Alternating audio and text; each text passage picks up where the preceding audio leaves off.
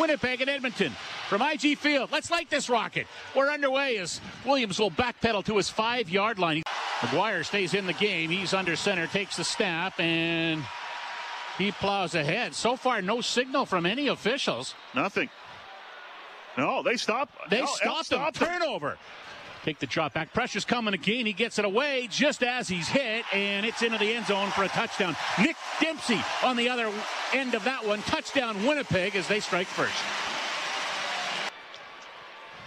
Ball's in the far right hash marks. Three receivers to the short side of the field to the right of Collaros, but he'll go to the left and he'll go deep into the end zone looking for Adams. Is that intercepted? Yes. Elks football intercepted by Jordan Hoover up across the 10, the 15, the 20, the 25. Still on his feet at the 40. Cuts to the inside across the 50, across the 55, inside the Winnipeg 50 yard line. And, And there's their Jordan Hoover with a big play defensively brings the Elks all the way out of the shadow of their goalpost. And that's their best return of the season. From the 32 yard line, he's hit four straight field goals over the last few games. This one is up and through, make it five straight. And the Elks are on the board with a field goal 11 3. Winnipeg leads Edmonton, who is not in his end zone to kick or kneel down. He's done a lot of that in this game. There's Oh. uh, the punt, and it gets blocked.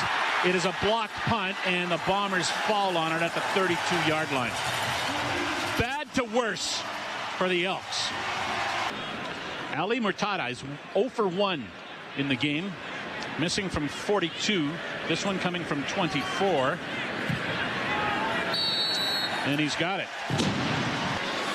From the 13, first and 10 for the Bombers. Laris gives it to Harris. Plows his way inside the five, still on his feet.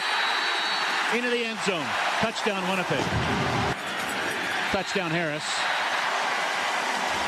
his second of the game.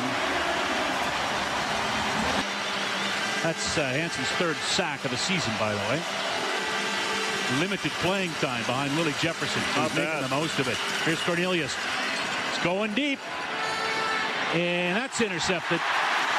Winnipeg takes over. It's Alford with it. Up across the 25 to the 27. And with 24 seconds left, Zach Collaros will finish this one off on his knee. Collaros will watch the clock hit zero. He'll take the snap. He'll take a knee, and it's all over.